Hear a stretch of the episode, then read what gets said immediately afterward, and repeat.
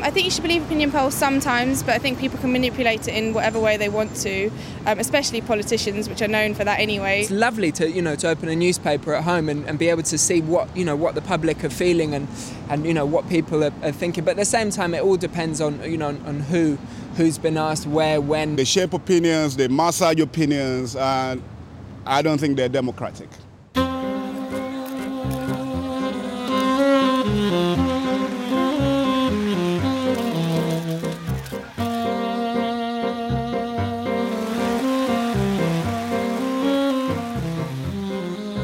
I'll show you a graph first of all. These are the polls. The swing suggested by the polls is a mere 3%, only a couple of seats.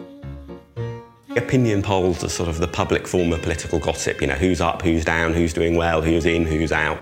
And in the end, politics is about who is the most popular with the public. All politicians deny being led by polls. I mean, if you ask a politician, the poll shows you're doing disastrously or 15 points behind or something like that. So, oh, I don't pay any attention to the poll. The only poll that matters is on, on polling day. Well, that's baloney. People often use opinion polls to test out, well, if we said this or we took this line on a policy or we changed our mind on something else, how would the public react? That gets into quite tricky territory because, to an extent, the job of a politician is to decide what they believe in and to then try to persuade the public to believe in it.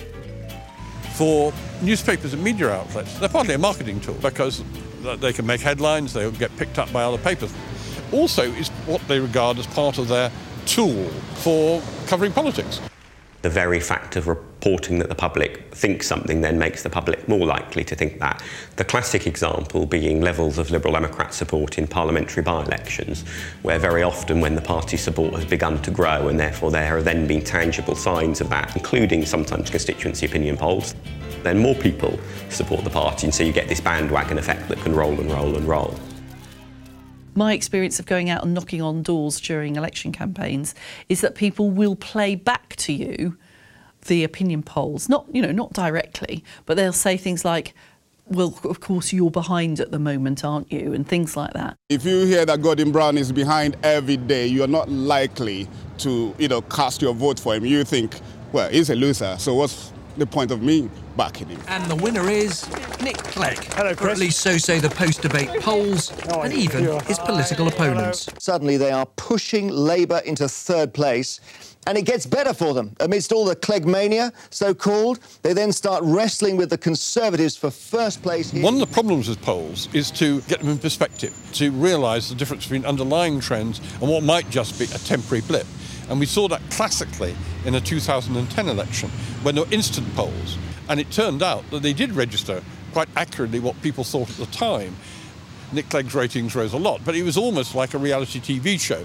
When you were actually asking people um, how they'd vote on polling day, it, it turned out different answers. Interestingly, what you saw is a bit of a conflation of what people's voting intentions were and who people thought had done well in the in the debates. People will need to be more sophisticated about whether or not what they're polling is do you think that X has done a good job on the television rather than which way will you vote if the election's tomorrow. As a journalist, my own feeling has been very much that you've got to report polls responsibly. But it's very difficult sometimes to say, actually, this poll may be wrong, or it may exaggerate it, let's be cautious. There have been occasions, several general elections, even in my lifetime, let alone over a longer period of time, when the opinion polls have turned out to get public opinion badly wrong. So you have to remember that they're not absolutely perfect. They are a degree art as well as a degree science. Comrades,